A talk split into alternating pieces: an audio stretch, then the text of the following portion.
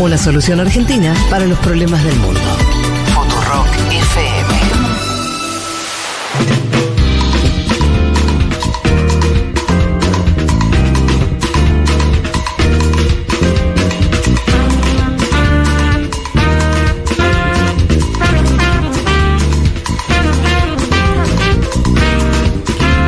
Están escribiendo, me encanta, ¿eh? Me encanta cómo están escribiendo mensajes. Vamos a seguir leyéndolos ahora en un ratito nada más. Les cuento, vamos, nos vamos ahora a, Brasil y todo lo que pasó con, con Bolsonaro, la inhabilitación. Estaremos discutiendo ahora eso con, con Juanma. Eh, nos metemos eh, entonces en, lo que está ocurriendo en Brasil, en el lofer, no lofer, eh, contra eh, Bolsonaro. ¿Cómo, cómo querés este, arrancar, Juanma? Empezamos, eh, bueno, la semana pasada dijimos, se va a votar esta semana y va a salir 5-2.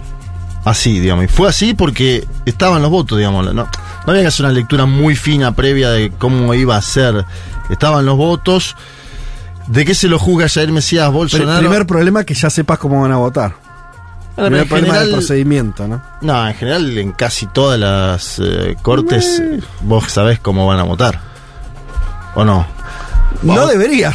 no sé, digo, pero no debería, Sí, ¿no? la- acuerdo. Con la extracción de los personajes, con los espacios que Sí, representan. con la hiperpolitización de, de los jueces. Bueno, ese es otro punto. Sí, No siempre Yo fue me así. acuerdo de cuando fue la de Lula, la de mm, la que lo habilitan a presentarse, ya no recuerdo en qué año, no sé si fue 2021, 2022, 21. de 21, ahí había cierta mm, Sí, no sé- no sé- incógnita, no sí. sabía bien cómo iba a votar cada juez, pues eran los jueces que además habían votado en contra de él unos años atrás. Pero después Moraes, ¿no? Como que agarra más la batuta y, y- y se perfila más, ¿no? El- Bueno. el, presidente del tribunal. De él vamos a hablar y tendido después porque es un hombre interesante a analizar y que además deja su cargo en el Tribunal Electoral en agosto, por Mm. lo cual l- el bolsonarismo dice, ah, te adelantó toda hora, hizo que se vote esto en este momento. Se lo acusa puntualmente de un abuso de poder a Jair Mesías Bolsonaro y divulgación de noticias falsas. En el marco del famoso encuentro con los embajadores extranjeros en la previa a la elección presidencial del año 2022, un encuentro que además, y este es un punto que marca muchísimo, si ustedes ven, eh, fue larguísimo, ¿no? La votación de cada uno, la explicación, también es tedioso eso y está bien, tenés que verlo por una cuestión de oficio, pero es algo muy técnico también en algún punto, muy judicial, ¿no? Como vos decías. No es algo, no, no te lo bajan, como Dala- Dalañol, el fiscal de la causa de Lavallato, bajaba mucho la comprensión porque quería hacerlo masivo. Acá los tipos están analizando cuestiones bien técnicas, finas Sí. y finas.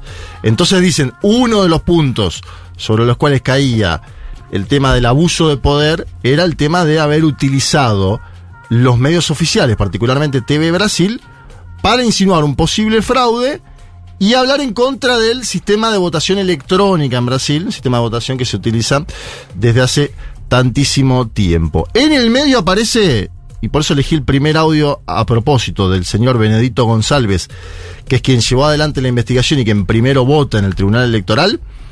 En el medio, una parte de quienes votaron suman a todo esto la famosa minuta golpista de Anderson Torres. Cuento brevemente, la minuta golpista es algo que encontró la Policía Federal Brasilera en la casa de quien fuera ministro de Seguridad Federal en Brasil después de Moro, acuérdense, cuando Moro se pelea con Bolsonaro, asume este hombre, y este hombre después es quien, además, vinculado íntimamente con Bolsonaro, quien además después se desempeña al frente de la cartera de seguridad en Brasilia cuando se produce el intento de golpe. Entonces digo, ahí se complejiza un poco el escenario, porque no es solo lo que dijo Bolsonaro en eh, la cumbre con los embajadores, sino también su vinculación, su posible vinculación, lo pongo si querés en términos hipotéticos, con esta denominada minuta golpista. Quiero que empecemos escuchando primero a quien pidió el voto, a Benedito González, un hombre que además fue muy defendido en la semana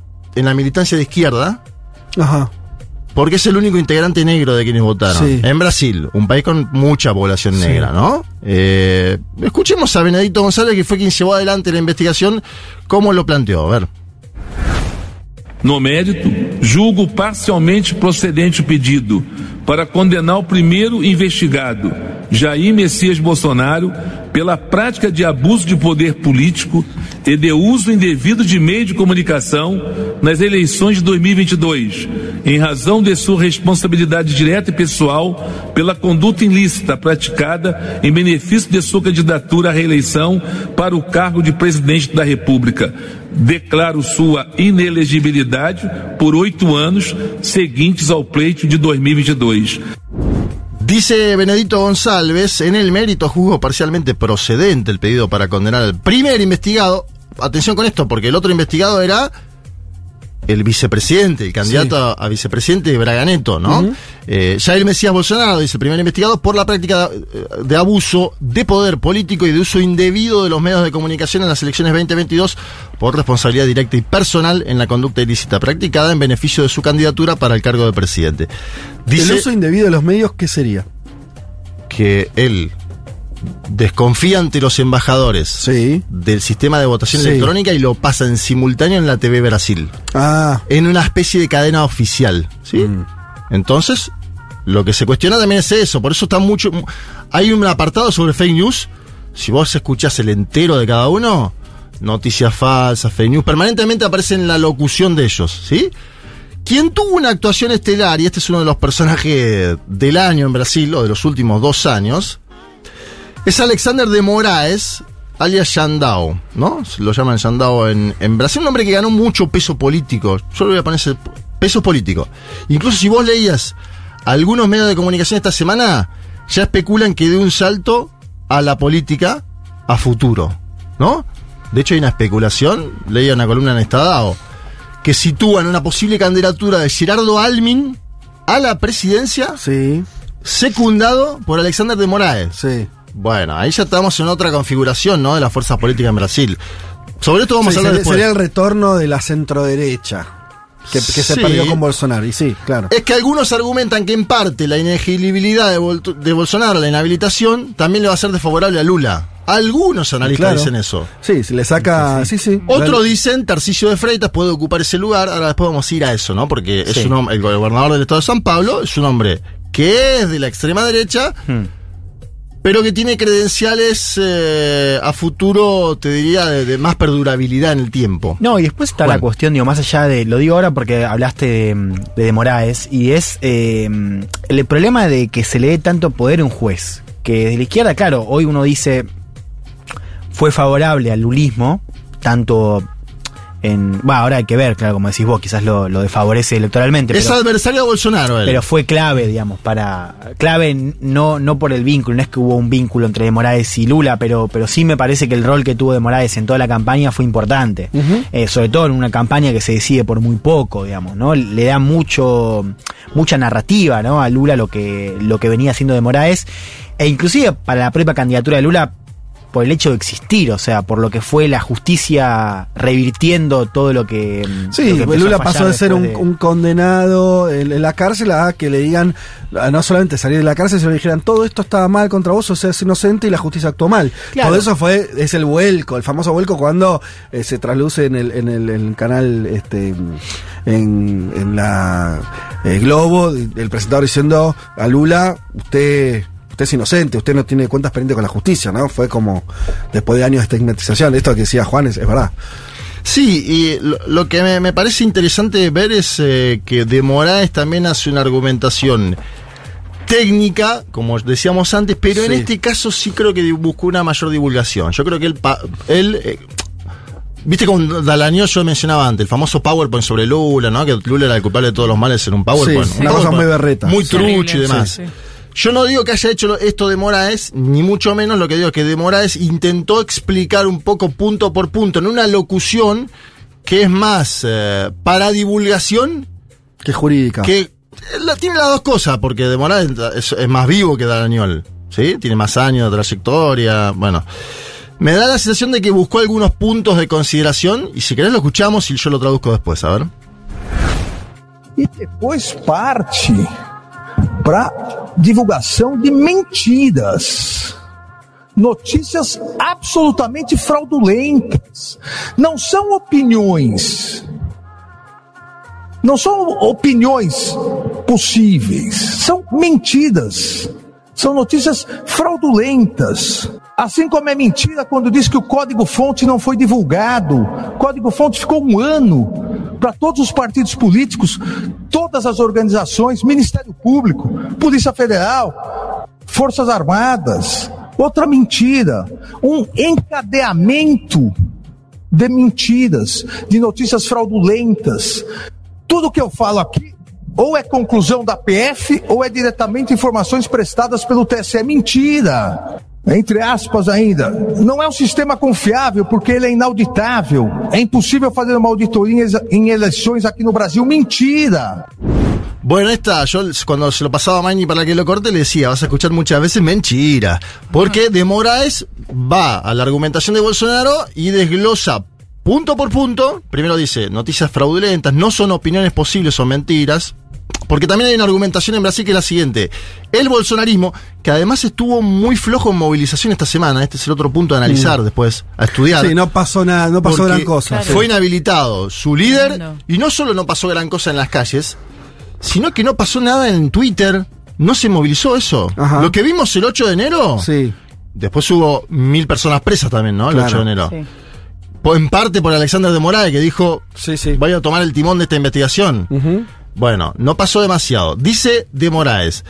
Así como es mentira que el código fuente no fue divulgado. Acuérdense que el código fuente es, te diría, parte de lo que centraliza el voto electrónico, ¿no? Y dice el bolsonarismo que no se puede auditar, que el código fuente no, no es divulgado. Y él dice, fue divulgado el código fuente para todos los partidos políticos, las organizaciones, el Ministerio Público, la Policía Federal y hasta las Fuerzas Armadas. Y pongo énfasis en las Fuerzas Armadas, acuérdense, porque Bolsonaro pidió el involucramiento de las Fuerzas Armadas en la elección algo que se tradujo y que sucedió no en la forma en la que esperaba Bolsonaro. Bol- Bolsonaro esperaba básicamente que sea una especie de auditor último. Y en esa reunión, lo que pasa, ¿se acuerdan? Era que eh, las Fuerzas Armadas se enteran que Bolsonaro iba a hacer eh, una diatriba con el sistema electoral, con embajadores al lado, y no van. Exacto. Se quedan solo algunos aliados políticos del centrado, pero los, los militares no van. Bueno, ahí tenemos. Y, y otra cosa que yo pongo en consideración para analizar este caso es cuando salen los embajadores, filtran un off los embajadores a los medios de comunicación principales de Brasil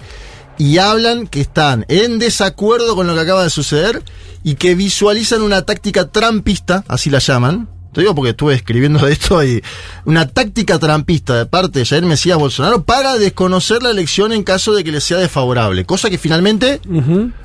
Sucedió. Algunos me dirán, no, pero Bolsonaro no desconoció. Bueno, ese es otro, otro debate, no lo estamos dando ahora. Ahora estamos debatiendo qué pasó en ese encuentro con eh, los embajadores que fue televisado por los canales oficiales. Obviamente habló Bolsonaro, un hombre que esperaba lo que sucedió. Es unas, unas, unas fotografías extrañas con el torso desnudo. Claro, hacían bromas algunos que, que había, que había abierto un OnlyFans después de la inhabilitación. Eso Pero eso, eh, ¿con qué tiene que ver? Digo, Tiene que ver mucho. con el cuchillazo de un juiz de Afora, Ah, año ok. 2018, el año de la elección, acordate, Sí. meses antes, bueno, Sí. hay una agresión, y él dice, me agredieron y me atacaron en aquel momento y ahora también me apuñalan por Ah, la espalda. bien. Es, él quiere construir una Sí, sí, épica claro. sobre su inhabilitación y aprovechando además que estaba el foro de San Pablo en Brasil, ¿no? Eh, encabezado por Lula, después vamos a escuchar un audio del propio presidente, Bolsonaro dice, me sacan del combate como hace Ortega en Nicaragua. Como hace Ortega en Nicaragua. Una, esta es una argumentación que va a empezar a aparecer cada vez más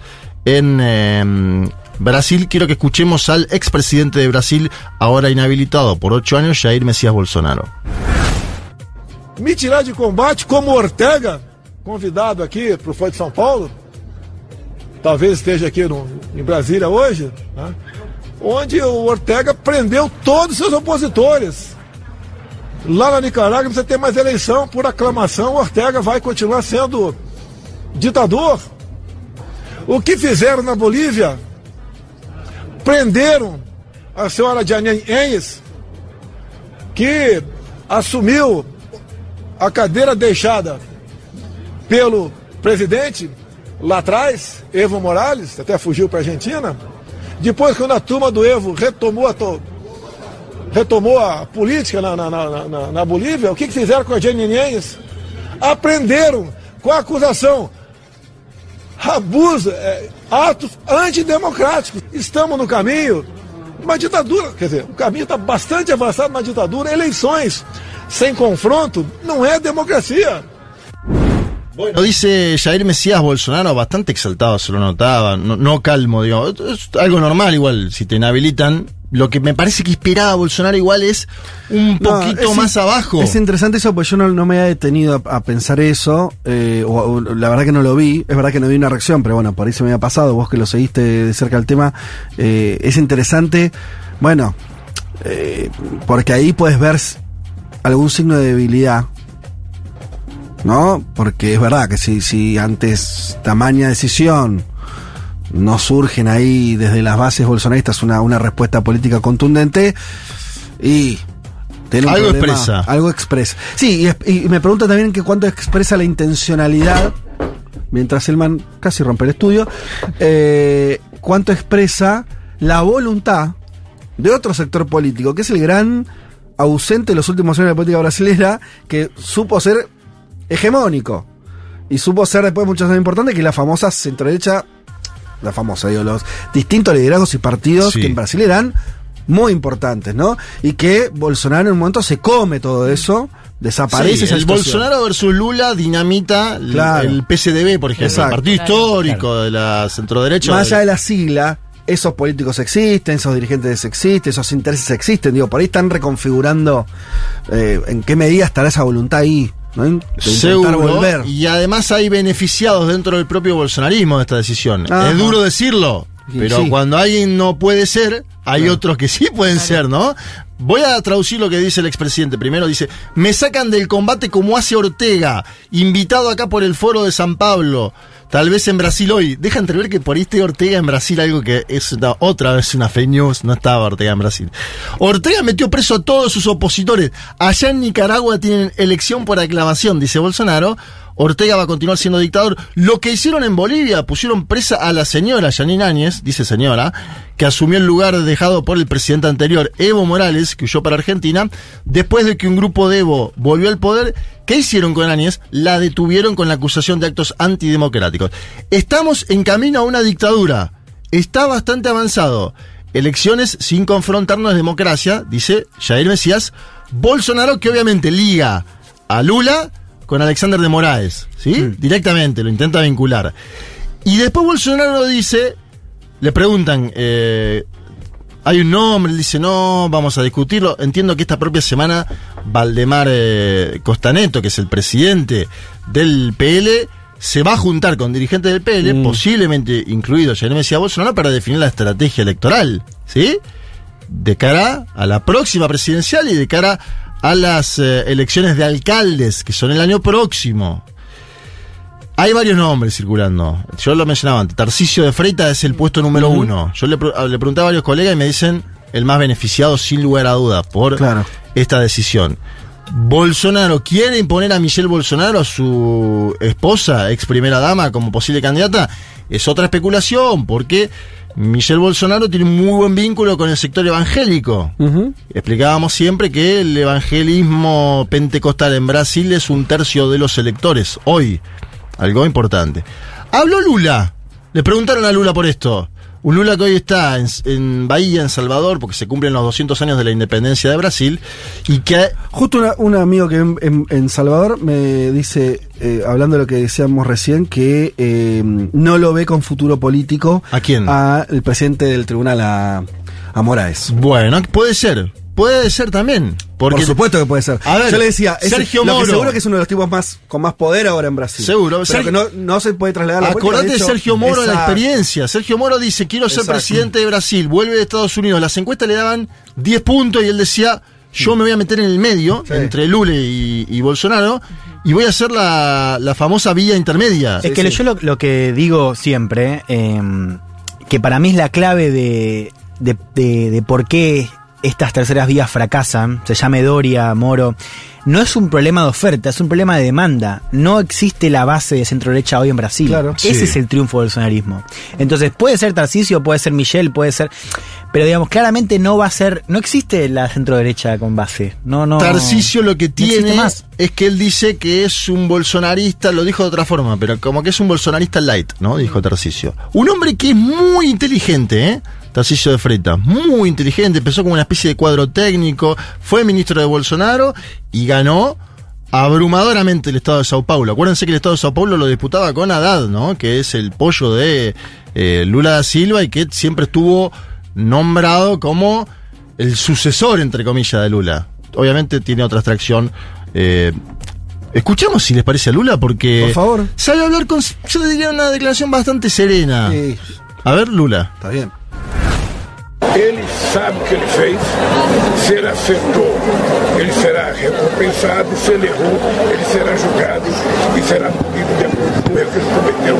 Isso é um problema da justiça que não passa pela, sabe, não mexe com a tranquilidade do governo.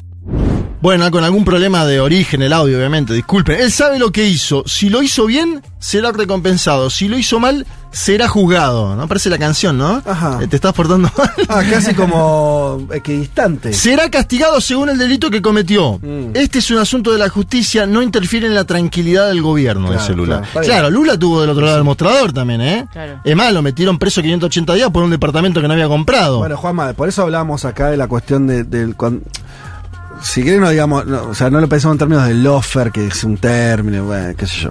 Pero digo, evidentemente hay.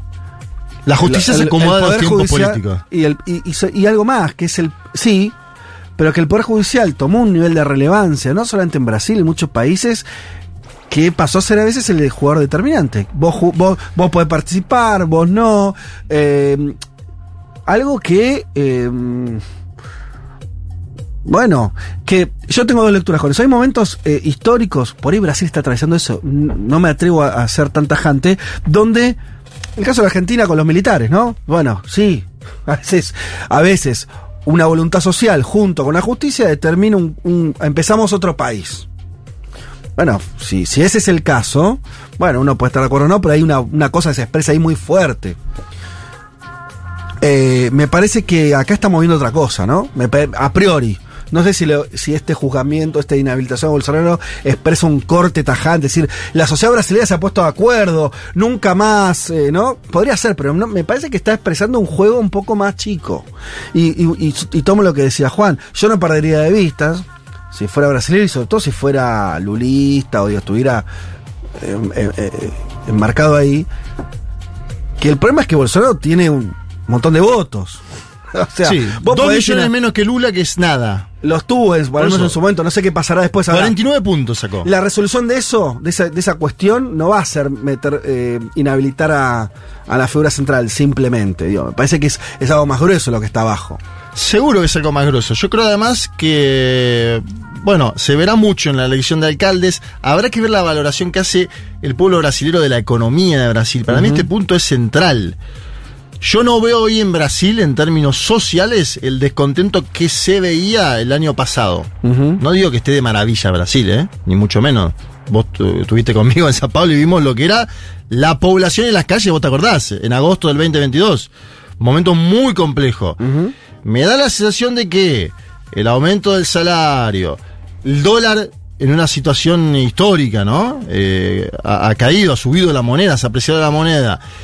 Y las políticas focalizadas del gobierno de Lula en, términos de la población más desfavorecida le dieron cierto oxígeno. Me da esa sensación en base a las últimas encuestas que veo. Datafolia le da lo mismo a Lula que a Bolsonaro, en términos de aprobación y desaprobación. Muy parecidos. Sí, está bien. Lula- Datafolia está Lula jugando. 37. Datafolia es el instituto de Folia.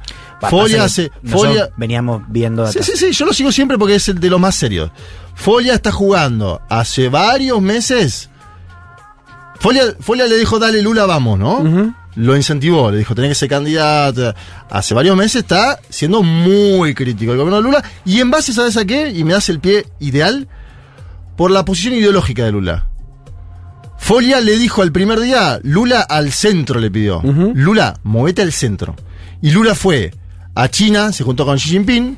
Lula puso a la presidenta del Banco de los BRICS, que es Dilma.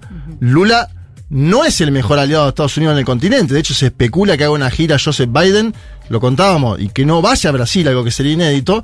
En base a todo eso, hay un descontento de un sector del establishment, y lo incluyo a Folia de Sao Paulo, como si querés el house organ de eh, la Universidad de San Pablo, como se le llama.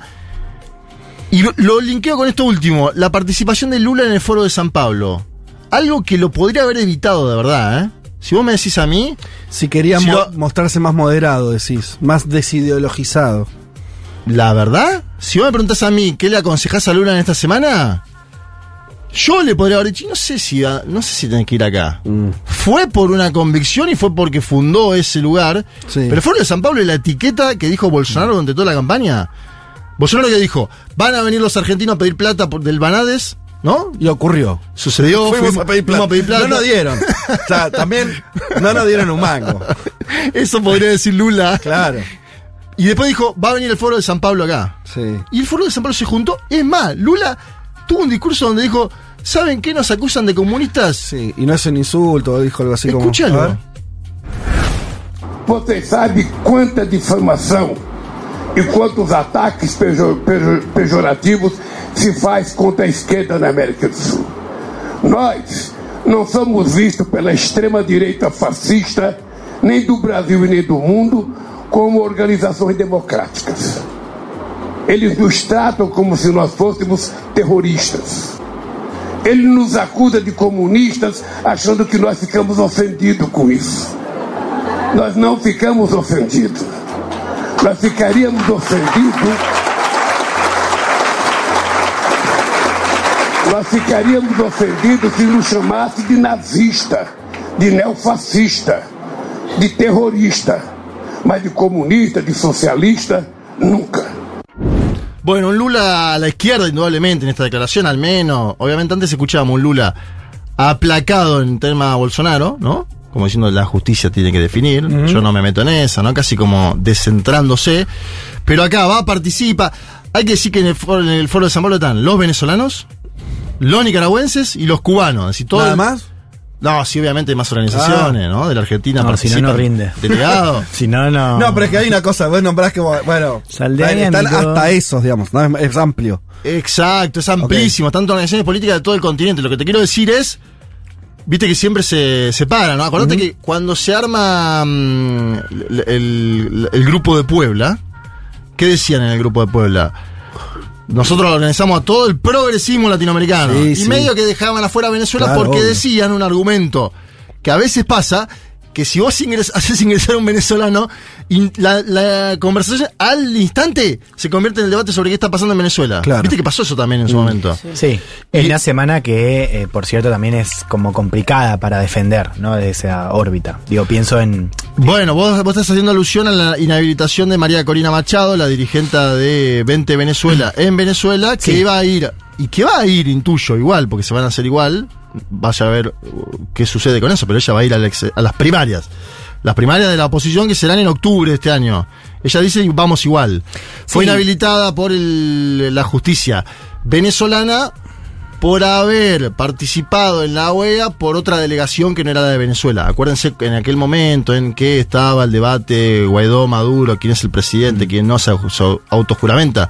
Juan Guaidó participa María Corina Machado en la OEA como parte de otra delegación. Es interesante que lo No. traigas porque Sí. un Lula que en las últimas semanas hizo una defensa de Venezuela como antes no hacía. Claro, y yo pensaba también en el caso de Petro, que Petro también venía defendiendo diplomáticamente a Venezuela y ahora. Petro se desmarcó de la No inhabilitación se a, desmarca. a- se desmarca de la inhabilitación a la dirigente venezolana porque él también sufrió una inhabilitación previa, ¿sí? y se vincula con algo que veníamos charlando, quizás, quizás no, es distinto el contexto, por supuesto, distinta la causa, pero tiene que ver con el rol de la justicia en política, digamos. ¿no? Seguro. O sea, la corren a Corina Machado, que eh, cuando digo la corren me refiero al timing de, de- de cómo llega una Sí, causa era un momento vieja. muy no hay un momento donde estaba con muchas movilizaciones en el interior de Venezuela, María Corina Machado. Finalizo con algo de Brasil, semana complejísima la que se viene porque tiene que declarar un ex asesor de Bolsonaro, hablo de Mauro Cid, en la CPMI. La CPMI es la investigación en eh, el Congreso sobre los hechos del 8 Sí. de enero. Y es posible que sea citado Jair Mesías Bolsonaro a la CPMI.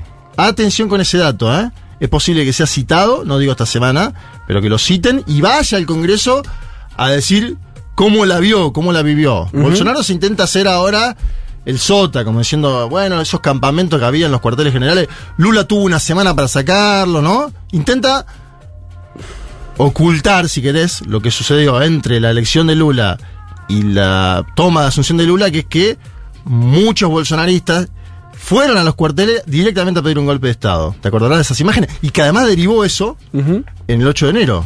Es Sí, decir, el gran problema de Bolsonaro no es la foto de los embajadores, sino la película.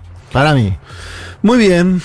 Eh, vamos a seguir hablando eh, de Brasil un poquito más. Un mundo de sensaciones. Un programa hecho desde Occidente. Un poco en contra de Occidente. Y otro poco a favor de Occidente. Según Futurock FM.